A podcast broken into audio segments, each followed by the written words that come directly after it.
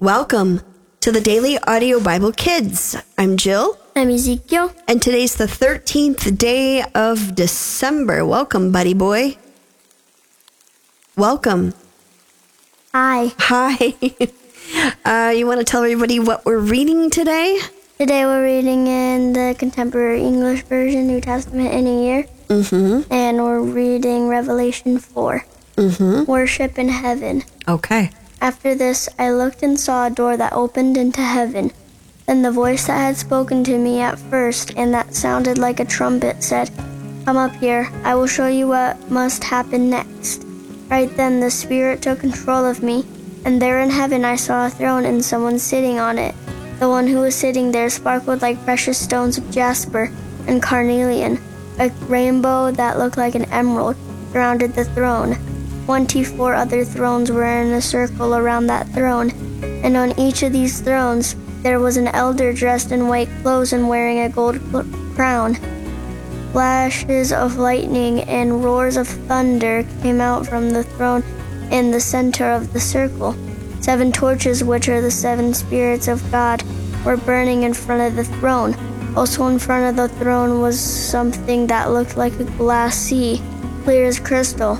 Around the throne in the center were four living creatures covered front and back with eyes.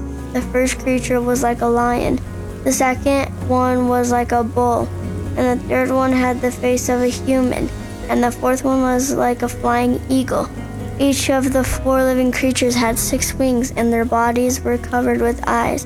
Day and night they never stopped singing, Holy, holy, holy is the Lord, all powerful God, who was and who was and is And is coming. and is and is coming. Liv- the living creature kept praising, honoring, and thanking the one who sits on the throne and who lives forever and ever.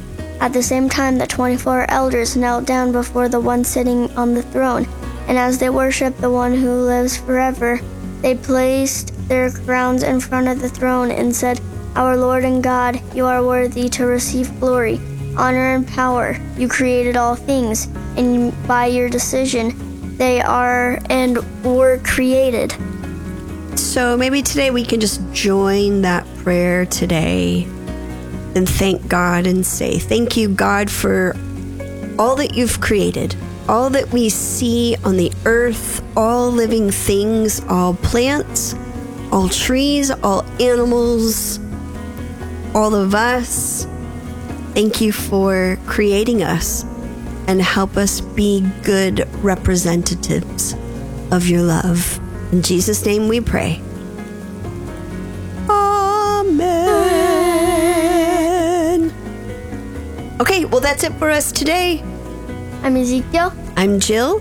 and we'll be back tomorrow. Bye!